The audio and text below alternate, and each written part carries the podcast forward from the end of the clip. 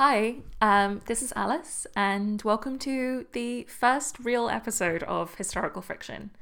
This was recorded a couple of weeks ago before I had my tech fully sorted out. Consequently, there's a little whistly background noise. Um, it's more obvious if you're listening with headphones, so just keep that in mind. I'm really sorry, things are improving.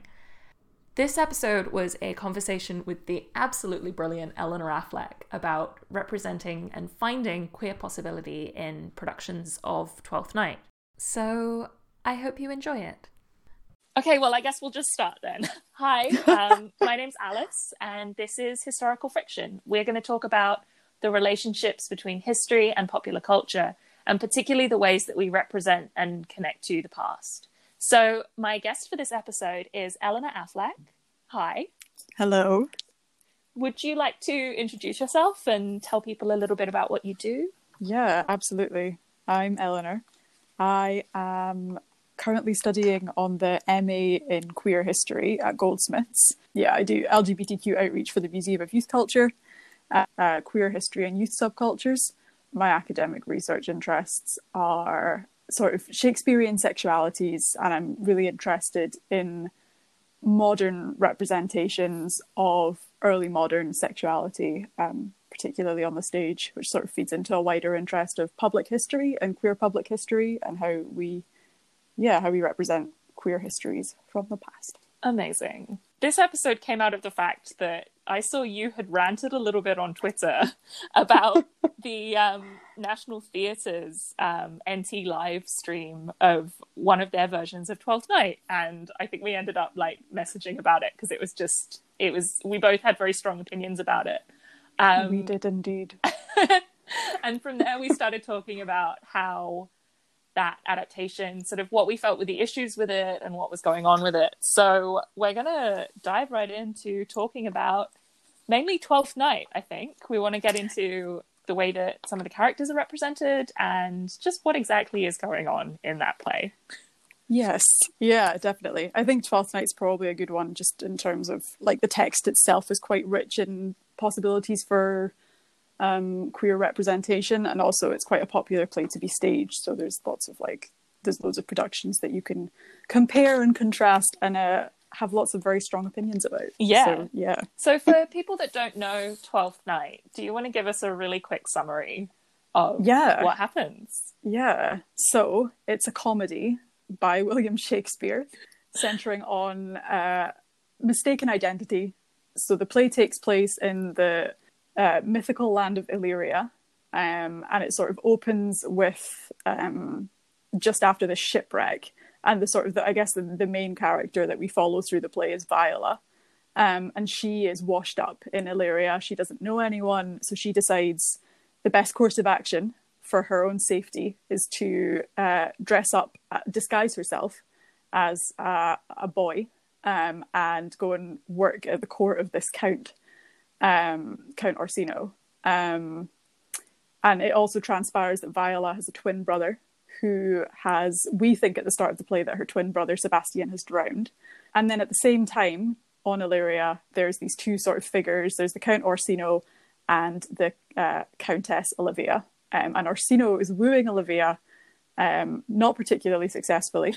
Um, no, he's doing no. a terrible job of it. He is doing he is doing absolutely the worst job imaginable. Really, uh, he's yeah, bless his heart, he's not very good at it. And then there's lots of sort of mistaken, I don't know, mismatches, opportunities for misunderstanding emerge. Um, hijinks, hijinks, lots of lots of hijinks. Uh, everyone's falling in love with all of the people that they shouldn't be falling in love with, um, and all of this is sort of complicated by Viola's disguise as a boy. And then, of course, we have Sebastian reappearing halfway through, which just adds another level of confusion to everything.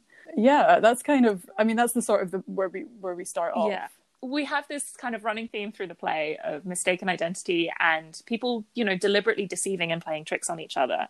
And because there's this character of Viola who's disguised as a boy, as um, she's called Cesario, is the pseudonym she gives herself. It's yeah. a really rich text for getting into ideas of gender and sexuality in particular. And that's something that a lot of modern adaptations have picked up on.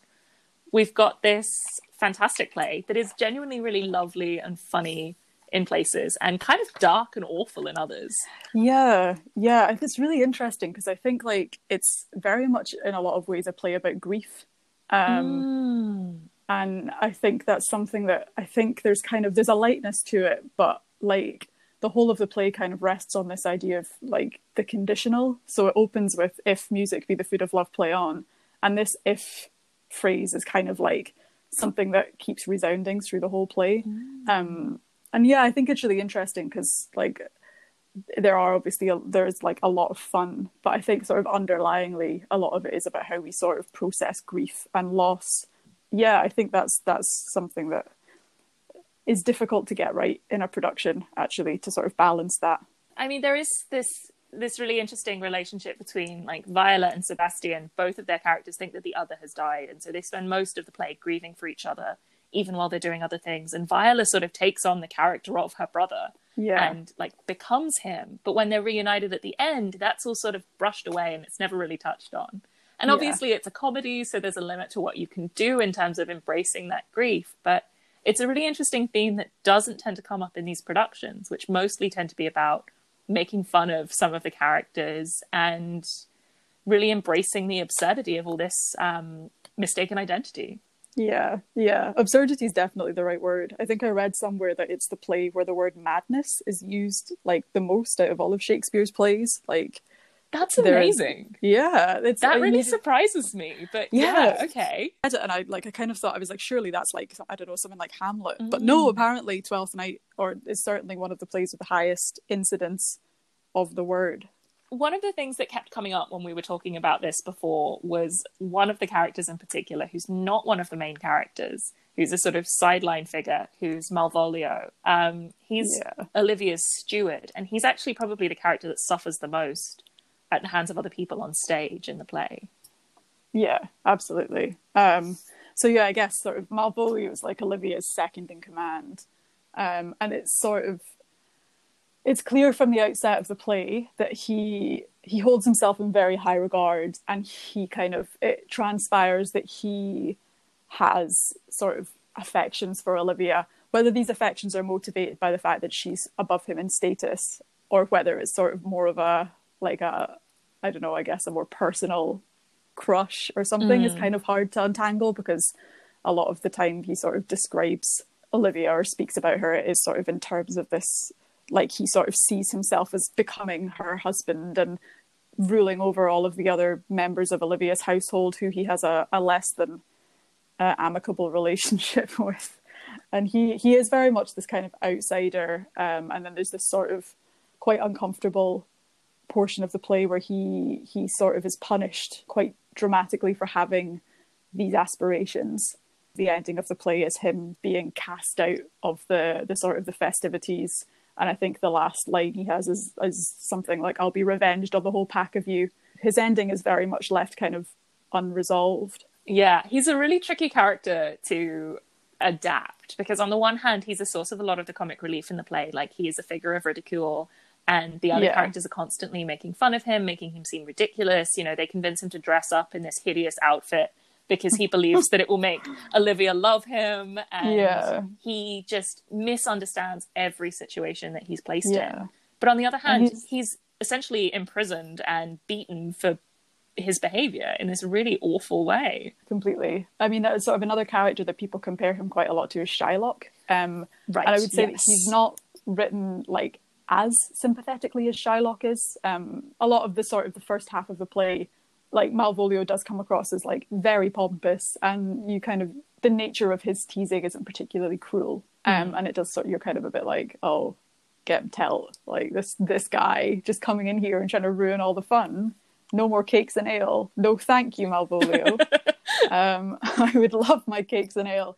But then, yeah, there is kind of like this turning point where it just his punishment becomes I don't know, yeah, just a lot of productions, it suddenly becomes very uncomfortable to watch, and it's this kind of sense of it going too far. I think. So now we've kind of set the set the frame of the play. We were going to talk about a couple of particular productions of this and how they handle the representation, particularly of sexuality and gender within the play. Yeah.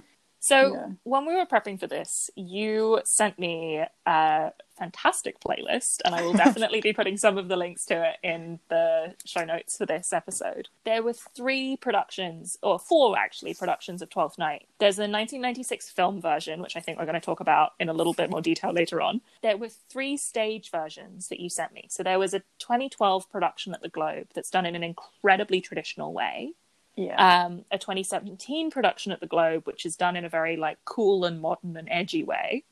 And then there's the 2017 National Theatre version, which is the one that we both watched on the NT Yes. live stream and had opinions about.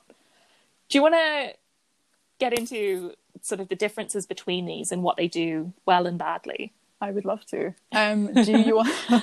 do you want to start in chronological order? Should I yeah, begin let's start. the- Let's start with the Globe. So that Globe one is actually uh, my favorite out of all three of the productions, which I think initially would be like, I don't know. I feel like initially that's a bit of you wouldn't expect that because it is this very sort of traditional, um, sort of original practices, or like Yeah. not original practices, but Ironically, as I would of- say it's probably like it, they play it re- very, very straight in that Yeah. it's extremely traditional in the way that it's Yeah. staged and costumed and all of that. Yeah, like there's a real sincerity to it. This is this is clearly just like created by nerds, like for nerds. I love Like- that so much, though. I really respect that approach. Yeah, no, I'm just like honestly, props to you because I think it works really well. So the thing about the sort of original practices way, um, I don't want to say original practices because there's another phrase because original practices is quite misleading because it's like you wouldn't, we don't know 100% how these productions were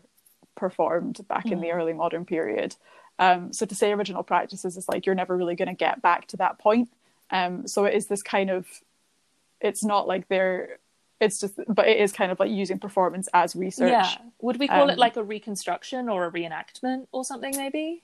A lot of the dramaturgical decisions are based very much in historical research, uh, and that was sort of one of the one of the things that they've sort of felt quite strongly about at the Globe when it was established was these these sort of performing these productions in conditions that sort of borrow from how they would originally have been performed to give us sort of insight into the plays. But one of the conditions of this is the sort of the all male cast. Yes. So every single character in that Globe production is played by uh, a male actor. And I mean, like right off the bat, obviously that's not great in terms of diversity. It's also an overwhelmingly white cast.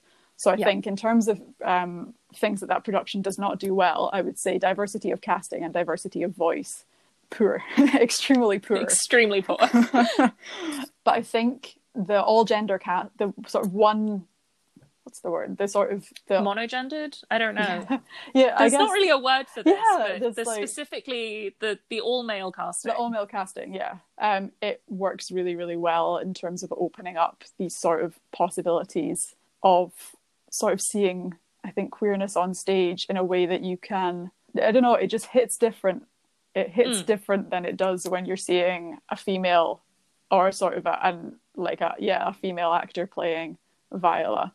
There's this kind of additional level of sort of gender disruption, I guess, because instead of having like a sort of a, a female actor playing Viola disguised as a male, you have a male actor playing a female character disguised as a male character.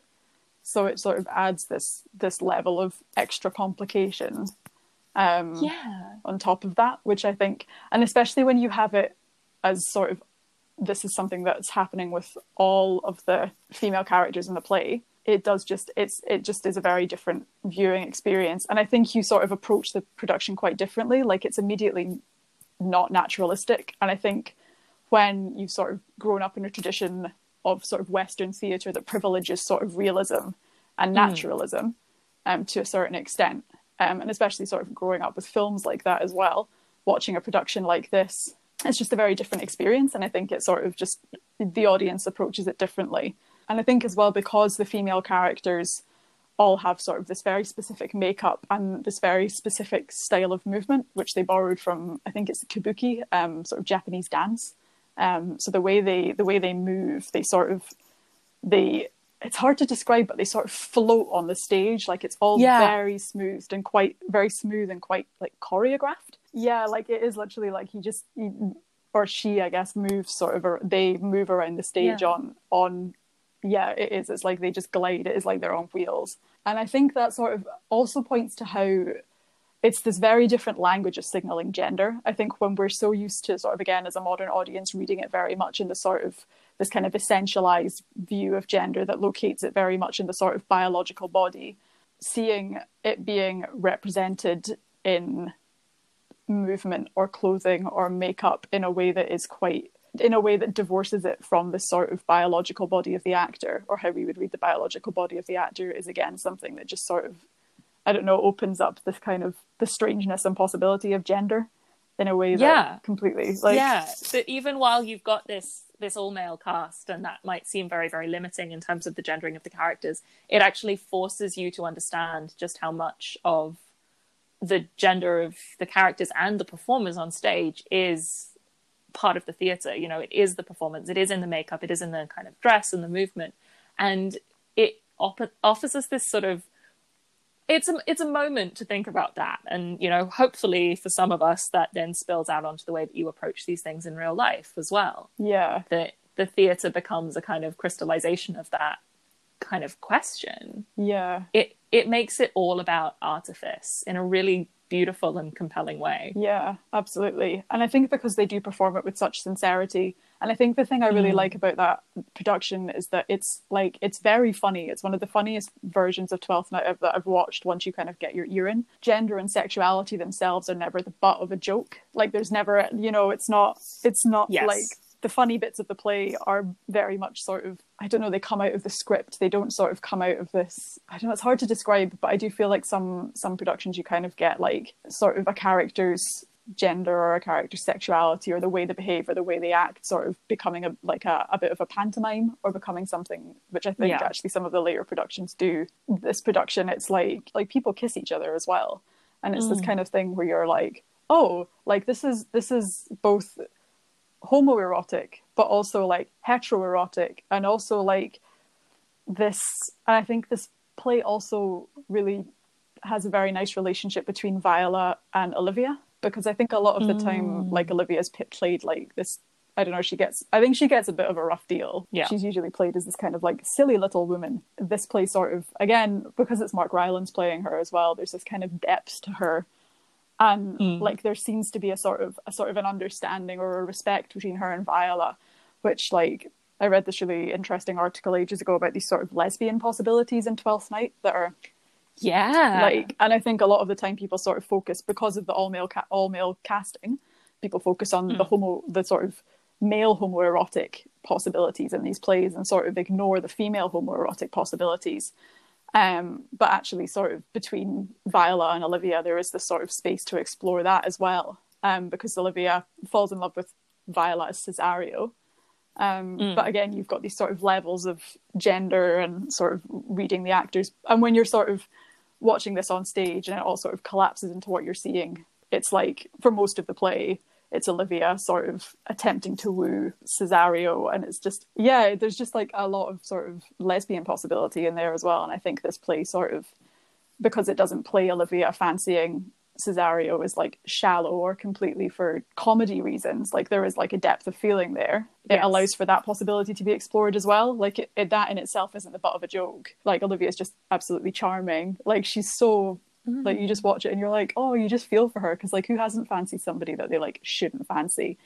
And she's kind of aware of that, but she's also like, you know what? I'm just really into Cesario, so I'm just gonna keep at it i it. mean that in itself is a huge queer mood well exact no completely like it's it's like the whole like so much of the play is just like queer pining it's just like Yes. oh, love triangle of pining like yeah You yeah know? it's just everyone is yearning really, Yeah. really hard all the time yeah completely and it's a really beautiful way of tackling that script in that context So I think that brings us quite nicely on to these two 2017 productions. And like, I don't know what it was about 2017 that was just a huge year for 12th Night. Yeah. There's one version at the Globe that's sort of set on like a cruise ship. Yes. Um, and then there's another version at the National Theatre, which is in this like weird, sort of like slightly techno dystopian looking set. um, I hated the set for that. I just Oh, didn't understand it. did I? It, I think I think the thing about that is it's a massive stage, so I think the temptation is always Mm. to be like, right, we need some a big architectural set piece. We've just got all this space to fill, but it just makes the actors look It does. tiny. It completely does, and it's yeah. No, I agree. I also did not enjoy the set for that at all. So both of these productions do a kind of like actually the sort of standard modern gender casting for all of the characters except for Malvolio. Yeah. So in both of these productions, Malvolio is played by a female actor. In the, I can't remember in the Globe one. Um, I think, I don't know. In a way, I kind of, if I was asked to describe what gender Malvolio was, I wouldn't be able to sort of put Malvolio firmly in either box. Mm. And I, it kind of, in a way, it feels kind of weird, sort of like assigning genders to actors and characters based solely on like how they're sort of performing on the stage. But I guess sort of like Malvolio was sort of in the fashion of the very sort of emasculated manservant. There's a kind of immaturity to Malvolio. He's sort of as far as I can tell, he is he is gendered as male in terms of the pronouns that he's given in the production. Um, whereas in the National Theatre one, this is like the sort of the famous one where it was um, Tamsin Greig. Is it Tamsin Greig or Tamsin? It's Tamsin Greig. That's how you pronounce it. I've always said it as Tamsin It might be. and sort of it might be Tamsin disguised it with my accent, and I don't know which one it actually Neither is. do I. I should look. I should. I should have Tamsin. Yeah, or Tamsin. Maybe we should do a "you're wrong about" and just say Tamsin Grog, and it can be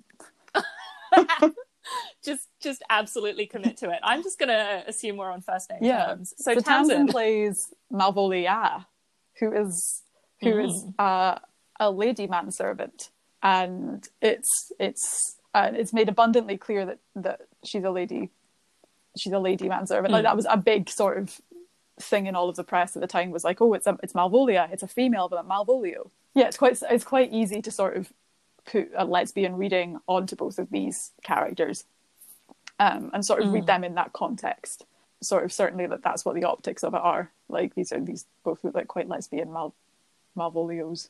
yeah, and in the Globe production, um, the actor has like a bad sort of bad facial hair and is sort of like coded as masculine through dress, but is also like very small and very slight. And in the clips that I've been able to see, is like physically much more like lithe and petite than any of the other actors on Yeah, stage. yeah, which is an interesting thing for what it says to us about coding this character either with gender or with sexuality as being sort of masculine but also effeminate Yeah.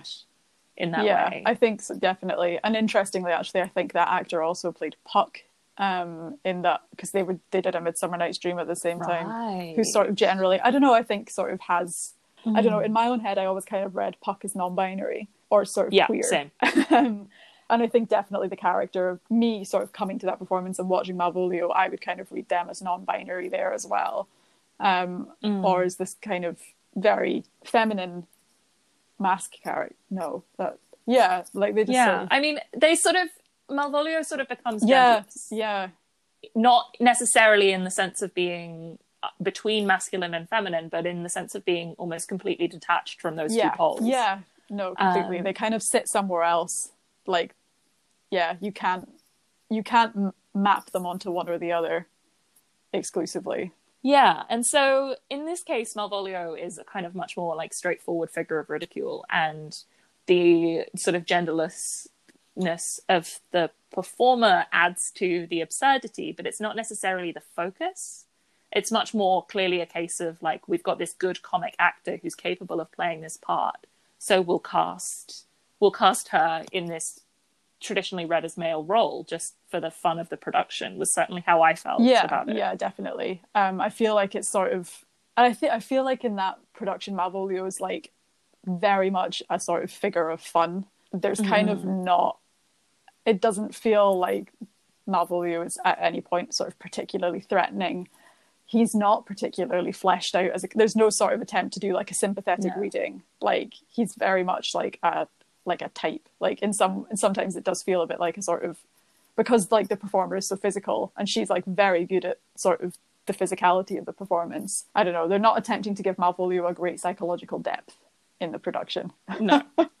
it also like to me, I just don't find it that interesting or No. that compelling. No. Um, which is maybe like a really harsh thing to say, but I just don't find that kind of casting and that interpretation of the character Oh does God. much for the production. It feels like a gimmick No, more I anything completely else. agree. Like, I was like, oh, I don't want to say this in case it sounds so mean, but then I'm like, oh no, wait, that's what I'm on this podcast to do. But like, Yeah, yeah, yeah, yeah. We're here to be mean. But like, I remember I was speaking to to my partner about this, and we were both like, it just comes across as like a pantomime, and also weirdly Yes. doesn't sit particularly well with the rest of the production because I think some aspects of that production are quite sincere, and especially sort of, um, I remember quite liking Viola in that production. I think like she was really good, and like, and then like. Malvolio just sort of bounds on with this like absolutely ridiculous Welsh accent, and it's just like ha ha ha, pee pee poo poo, funny faces. Yeah. and you're like, okay, great. There's already a fool Yeah. in this play. We don't need an extra clown. like it doesn't it doesn't work. it Yeah, doesn't no, sit right. completely. It, you absolutely nailed it. Like we really don't need Malvolio the the clown. There could have been a lot more done with Malvolio's character. Um, because Malvolio is just sort of like the ghost at the feast. Like Malvolio is this sort of person who come like in this sort of atmosphere of festive frivolity. Malvolio is the character that continually appears and is like, this will end at some point. Twelfth Night Yeah. can't last forever. And it's interesting because like at the Mm. time, this play's written before Oliver Cromwell comes into power and the Puritans close down theatres. But like I remember again, like I was speaking to my partner about this and like Malvolio's the future.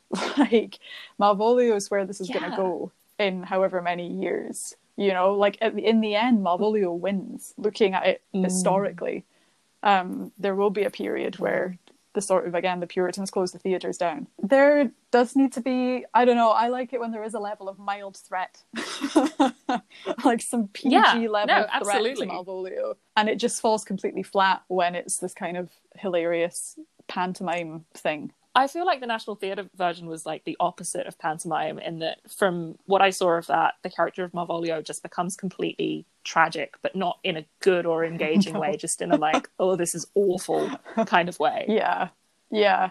I guess like my. I also may I may I say one more issue that I have with the uh, the Globe Oh, please. so it's set in uh, it's it's set on a remote Scottish isle, and um, Okay. and they just they haven't. It appears that they have cast nobody who's actually from Scotland, and it makes it absolutely unwatchable as a Scottish person because the accents are so upsetting.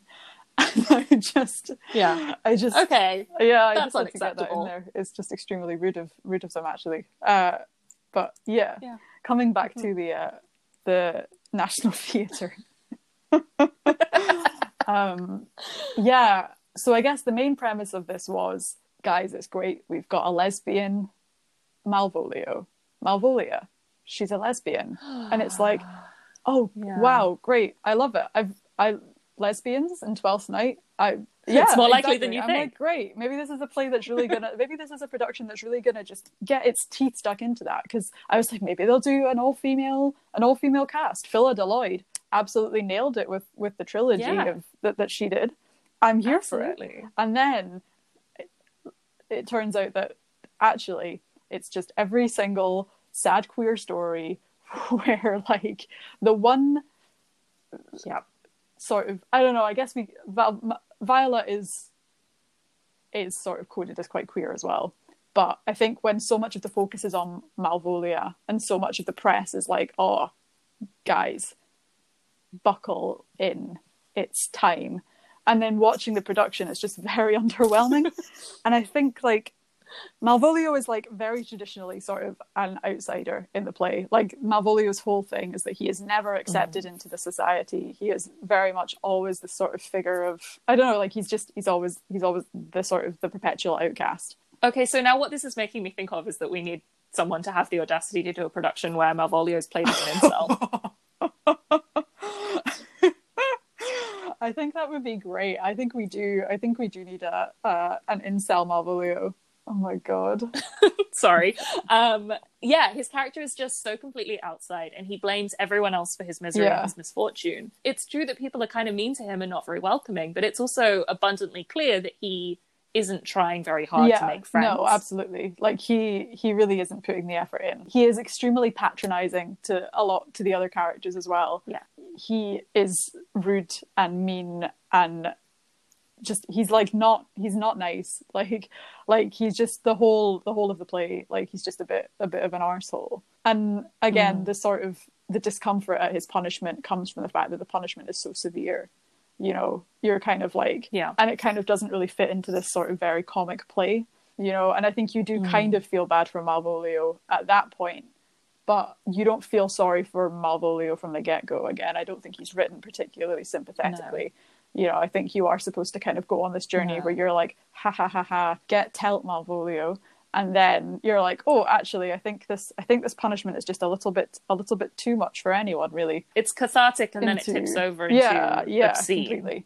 But I think when you've got this sort of very visibly queer character occupying this space, it does just sort of strengthen this this narrative of the fact that like I don't know, it's just a very negative space for someone sort of visibly queer to occupy. Like it's quite in a way it, it sort of Yeah. makes the narrative very homophobic. It's this kind of and I think when it is a character that's so visibly queer, it's just very difficult not to read that sort of poking fun at Malvolia as something that does it's Mm. sort of like again it's like when you look at it like the optics of it it just seems like a very homo- a homophobic iteration of Malvolio which is something that you're just like but that's that's really Yeah.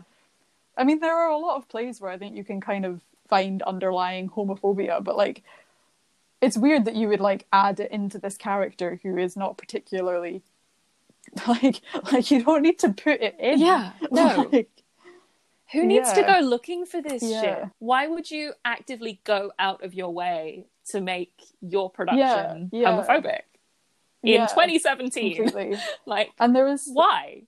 It's a choice that I really don't understand. No, I agree. And a part of me is like, did you just not? Who? I don't know. I'm just like, I- I'm just like, did something just get lost along the way, or? But yeah, I Mm. don't know. And there's this kind of this scene at the end where like I don't know, Malvolio climbs these big tall stairs in the rain and like does a wig reveal, and it's like, oh, what Malvolia is is liberated now, I guess, because she's shown her true colors? Question mark. But it's just such a mm.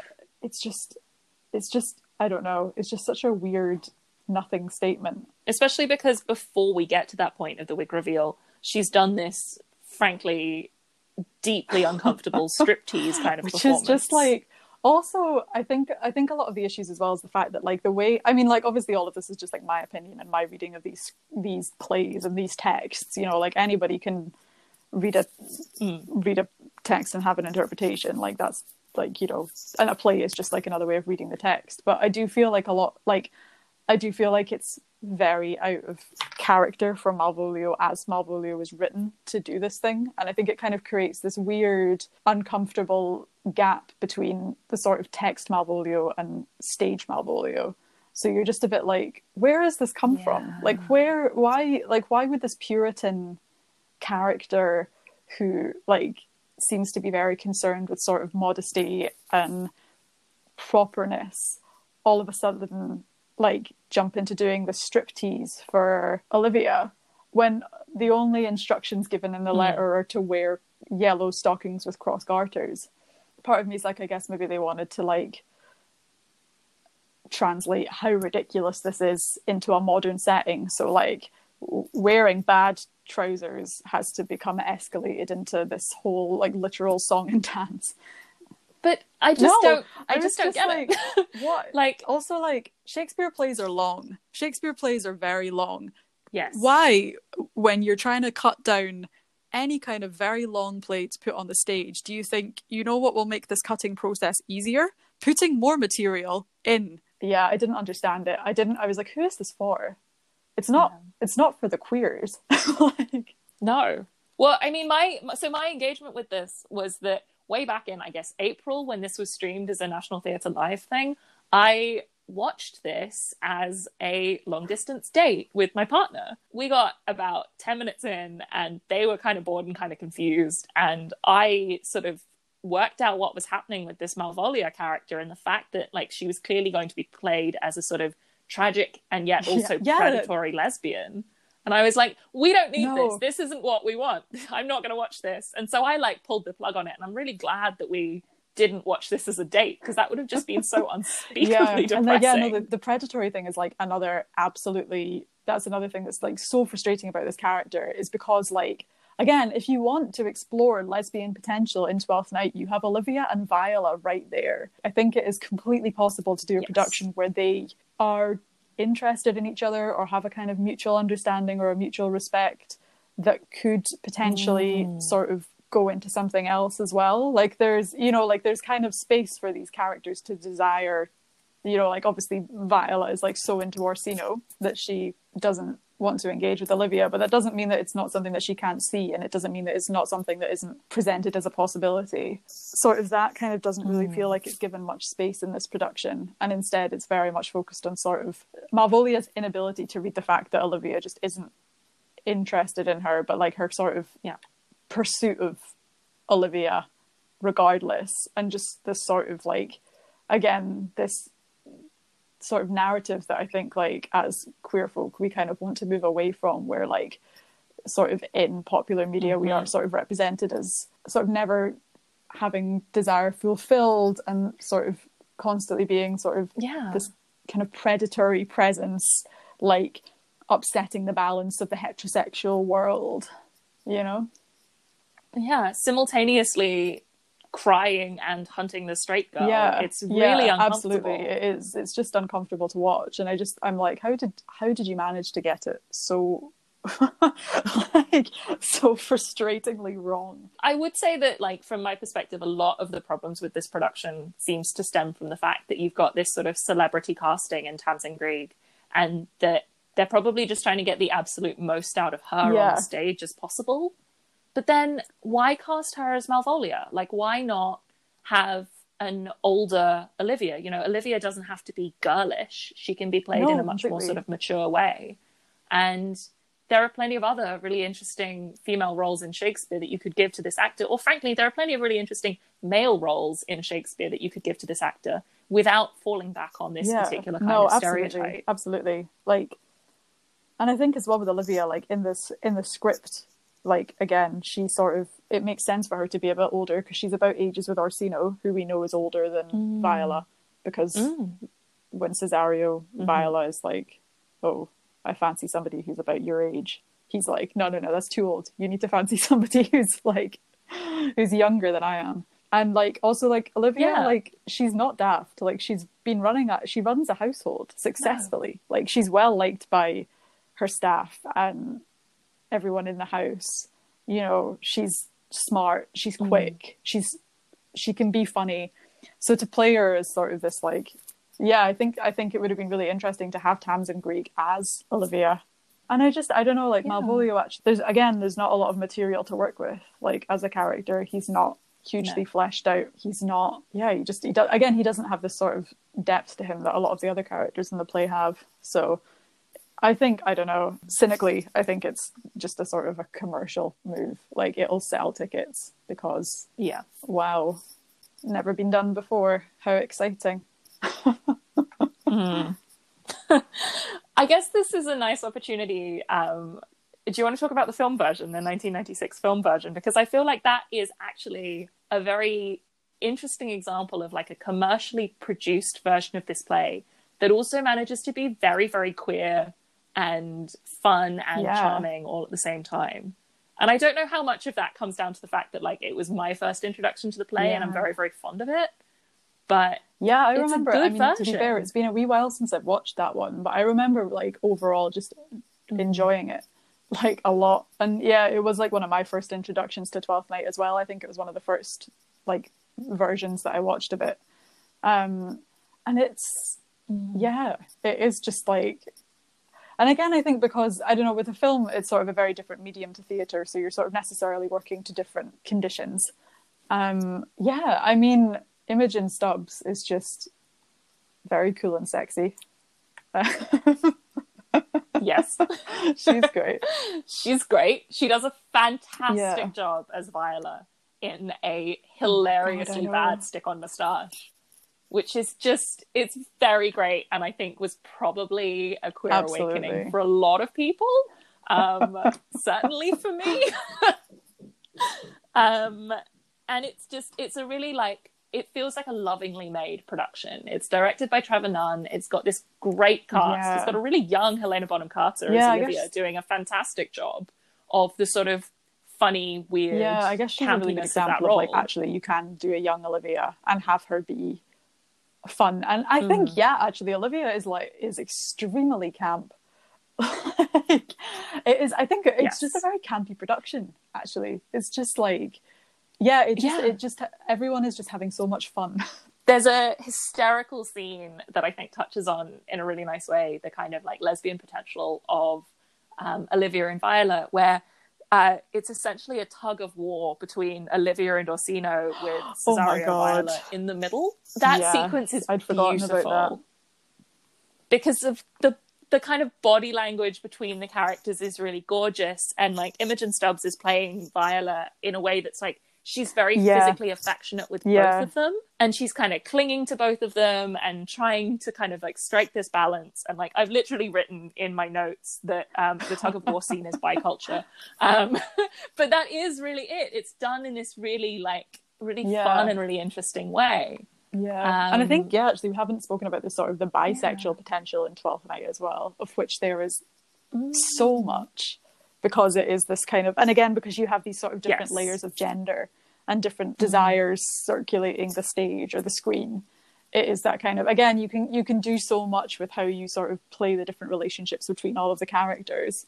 Um, and yeah, no, completely it is because I think in that one you kind of do read Viola as sort of again like that kind of physical affection between both of them. You do read Viola as this sort of very like cool, sexy bisexual who's just like bitten off more than she she or they Yeah. can chew.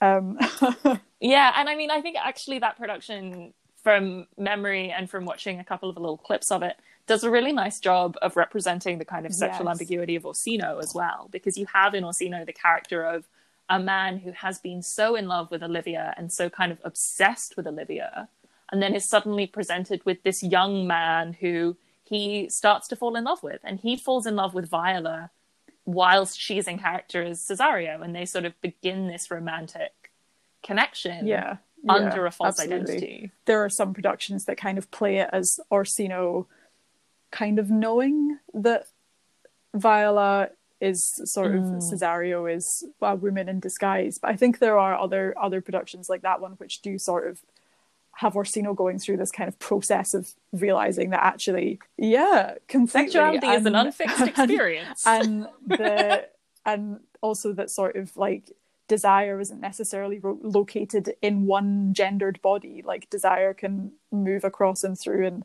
yes.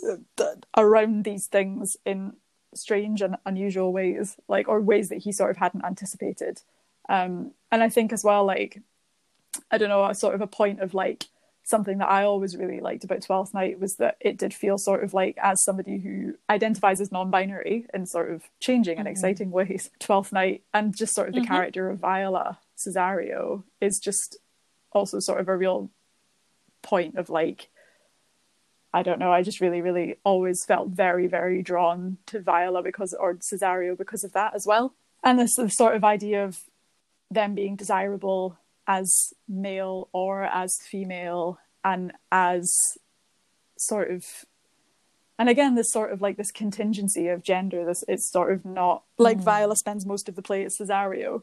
So like you know, I always think it's interesting. Like Mm-hmm. do do I call her Viola? Do I call her Cesario? Do I call and when you know when you're writing an essay on Twelfth Night, Yeah. you're like, well, you know, do I use he pronouns when Cesario is Cesario? Do I use she pronouns when Viola is Viola? Do I use they pronouns and call them Viola Cesario? You know, there's so many iterations Mm. of sort of gender possibility in that play as well, just in terms of like the character. And Yeah. then when you've got that on top of these sort of, you know, different um as you know, sort of like being played by a male actor, being played by a female actor, being played by, you know, hopefully, I'm sure at some point, sort of a non binary actor. Um, that would be really nice. That would be that nice. would be great. I think I think people should sort of lean more into exploring the sort of non-binary aspect of Viola. Um, I think it is something that Mm. sort of visibly Viola is does sort- is sort of becoming more and more coded as non-binary. Like I've seen quite a lot of productions use binders and that kind Mm-hmm. of thing, which is cool. But I think like there needs to be a Mm. more like Yeah. open discussion of this and also sort of this idea of like transness in Shakespeare as well like sort of viewing Viola as a as a transcestor but then I mm. think that's like the sort of mm. the fact that at the end Viola sort of has to return to this like female gendered body you know that is Yeah. I think that's quite problematic for that Yeah. There's a there's a real danger that you end up playing with the idea of Viola as like trying on androgyny or sort of trying on a kind of trans identity. And that at the end of the day, you know, everything's fine. She grows her hair out and she puts on a dress. And it's like far Yeah. too easy to fall into that narrative when you have this very rich and very engaging text where there's so much space to play with her gender to have this kind of concluding scene where it's like, no, it's fine. yeah Everyone's like back in oh their here we go locations. it's Shakespeare's happy heterosexuals and Shakespeare's happy cis people back you know which is why I think Yeah, I, one of the things that I really like about the all male casting is that like ultimately the gender of Viola on the stage is never like t- to mm. put in air quotes like resolved with the gender of Viola's sort of the Yes. the actor's body playing Viola. Like there's always at least sort of these two levels of sort of gender that as an audience member you're sort of watching. But yeah, I think that's the thing though. Mm. I think like ultimately these plays exist or sort of were written at a time where the sort of understandings of sex and gender were so completely different to how we imagine it now, but not necessarily in ways that are like cele- celebratory mm-hmm. or good. Like there's for as much homoerotic potential as there is, Yeah. there's also a lot of homophobic potential for as much like het- like Yeah. For sort of as much gender ambiguity, there's also sort of quite a lot of again, like a lot of these plays do contain this sort of violent potential as well. And I think and I think mm. the problems that emerge with the National Theatre's production is that they kind of they do exploit this sort of or like even create this kind of violent potential in the production.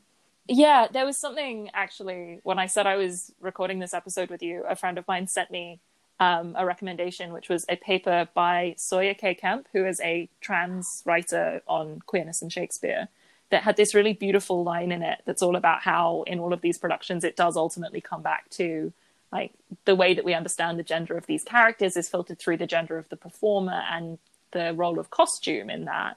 And there was this gorgeous line in it, which was that um, in Shakespeare, the magical transvestism of the pants is instant and absolute. And this idea that, like, as Yeah. soon as a character is wearing trousers, they are male. Um, and that's something we see in Twelfth Night, where like Viola becomes a man, Yeah. and that's sort of like an instant and immediate thing. It's something that comes across in a lot of other Shakespearean productions as well, where you have people meeting their lovers in disguise and sort of dealing with that strangeness. And I don't know, it would be nice to talk a little bit more about how other productions and other scripts have potential for this kind of thing as well, or where we can find. I mean, I guess sort of immediately the other sort of famous like cross-dressing comedy is um, As You Like It, which is interesting actually because I think when you compare Rosalind to Viola, Viola Cesario is quite insecure in their disguise. Um, That's certainly one way to read them. Uh, like they're sort of constantly in a state of panic. um, and, Yeah. uh, and at one point, I think actually they refer to themselves as a monster when they're in disguise as Cesario, which is again Yeah. this kind of this potential, sort of this violent potential that exists in the play. Is this sort of like they Yeah. they there's a sort of a degree of unhappiness that arises because of the situation that they're in. Whereas I think Rosalind is much more I don't know, I, I would always describe sort of Rosalind as a power bottom. it's like, you know what, I'm not here to mess around. Like I will get what I want. And um Yeah. like Ros like I think there's a degree of play to Rosalind, and I think like Rosalind as Ganymede takes a much more active role in wooing and in sort of being desired. Yeah, takes Orlando through this sort of yes this process of learning how to how to be in love as Ganymede before then sort of being like Yeah. actually it was me all along ha ha ha ha it was me all but, along um, and there's also, I think there's a moment where we have Rosalind in disguise as Ganymede, then playing Rosalind. So instead of like, you know, these Yes. kind of, so there would be, again, sort of originally, traditionally, probably a male actor playing a female character, playing a male character, playing a female character. So again, there's these sort of like additional like layers and layers and layers of this like sort of complication um, of sort of gender and desire. And I think just again, sort of re- rendering it all quite unfixed and just pointing to this kind of, yeah, this fluidity of gender and desire and sort of how, yeah um, and I think again, sort of Rosalind's quite conscious decision to like occupy this role and enjoy it. Um, but again, even at the end of that play, sort of Mhm. Rosalind does return to this sort of um, female body. But I think there's sort Yeah. of throughout the play this kind of representation of somebody who's like very much enjoying their gender dissidence. It's just like it kind of feels like a moment of sort of queer joy. Yeah it's it's it's fun and it's kind of light and it's done in a playful way it can be done in a really playful way where it's like you know what this is a character that rosalind is trying on at the moment and she's going to experiment with it and see how it feels for her Yeah. but she's going to have fun while she does it whereas with viola the narrative is always very much that yeah, it's like something yeah. out of it's necessity like Viola and kind not of out has of to choice do this to protect herself. it's like the forced ma- forced masking character yeah. Yeah, and she's just again, she's just constantly stressed, like hiding this sort of secret part of herself Yeah. um, as well. It's and it's very isolating. You know, she's kind of very Yeah. alone in this. Whereas like Mm-hmm. Rosalind again, it just seems like is is just has fun with it in a way that Viola just is not allowed to do. Maybe this is why I had so much sympathy for Viola. She's like this incredibly anxious disaster bisexual, just having a really hard Yeah. time. And she just needs to, someone. She just needs to lie down and oh like Oh be looked after for no, a minute. absolutely. absolutely. yeah, I don't know. My overwhelming feeling, kind of going into this conversation, and my st- strong sort of strong feeling still is that like Shakespeare and the sort of text of Shakespeare as we sort of see it and understand it today as a kind of canon of work, forget the individual, is an enormously rich source of queer material. Shakespeare is unbelievably gay and like often very horny and very funny about sexuality. And there's a lot of room and creativity within that. My experience of adaptations of that and productions of that is that often it tries too hard and Yeah, loses the absolutely. queerness. If no, that I makes think I think sense. it does. I think I like with Shakespeare. I always kind of say there's like so much of the text contains queer potential, and I think Mhm. you know, arguably, any play that's written to be form, performed by any kind of, if you have any performance of a play that has any kind of cross-gendered Mhm. casting, or an all-male cast, or an all-female cast, or sort of non-binary or trans actors involved, you know, so there's like a level of sort of queerness in terms of like the actual production conditions of the play before you even sort of get to the actual text. And then when you come to the texts themselves, Mm. yeah, there's been, you know, so much uh, written about, you know, like uh, it's Yeah. impossible to have an original thought about queer Shakespeare at this point. yes, um, it is. Yeah, it's just yeah, not even worth uh, trying. no, like, I mean, yeah, I think there, that you know, there's always, always new stuff to be sort of unlocked there. But yeah, like it's, it's certainly not Mm, an under researched area. I don't know. I just think there is this kind of sense that productions and sort of certainly the productions that we speak about do lose their way and it sort of ends up feeling like gimmicky or pantomimey and i think partly Yeah. maybe it's sort of out of fear like i think there's a kind of a real Mm. fear of playing these characters sincerely um and i think there's a sort of a, a fear of not playing queerness for laughs. Um, you know, like I think one of my Mm. issues with the 2017 2016 Globe one is that Sir Andrew Aguecheek, Mm. Aguecheek in that one as well, he is sort of played as this sort of very effeminate, mincing, I guess, Oh. like sort of pansy, you know, like sort of quite derogatory, Mm. like Okay. 1950s stereotype and it's just like really like you didn't want to make him Mm. funny for another reason that wasn't to do with the fact that he Yeah. presents in this way. Like it was just very like oh again it's like not the 1970s anymore. Like that was it was just it's so jarring. I don't know. I don't know who they think their audience are as well. I always find that quite confusing because it's like if you're playing up Mm. all of this sort of queer stuff in your marketing i would kind of assume that you're hoping to market it to a queer audience. But also when you watch these plays it kind of feels like they're made for straight people because that's who the audience Yeah. of so many of these productions is in the end it's like you can do something fun and exciting but ultimately like who's going to come and see a play at the national theatre or at the globe like Yeah. these are expensive tickets with often quite a conservative membership Yeah. And I think it's much less risky in a way to sort of like play these things off as Mm. laughs or sort of lower the stakes a little bit. Um, or I don't know, I don't know. Again, I just am completely baffled by what they were trying to do with Malvolia because it was like, well, there the stakes are quite high, but they also just don't Yeah. make any any sense. And I think there is also like a real drive to be like celebratory, to be like, we're here, we're queer, pride happened, everyone's liberated now. And the thing is, like, that's, it's so jarring within these texts because, again, I think these texts sort of Oh. like don't they don't sit somewhere like again they have all of this queer potential, but they don't they're, they're not written yeah in a 20th century context. They're not written to like discuss these issues in the terms that we would be discussing them. They're like unusual and strange and they present possibilities and they, you know, they have all of this very rich material, but I think you kind of have to consider them in this kind of the, the sort of this context for like violent potential to be done towards queer people as well. It's not it's not like it's not Yeah. like you're going to get a straightforward celebratory narrative out of any of these plays because like ultimately they were kind of emerging out of a system that did to an extent privilege patriarchy homonormativity and cisnormativity although using those words is quite anachronistic they're not written by gay sweatshop you know they're like you know 400 No. year old like very again very interesting very wonky very fun and exciting in a lot of ways but i think to not pay attention to Yeah.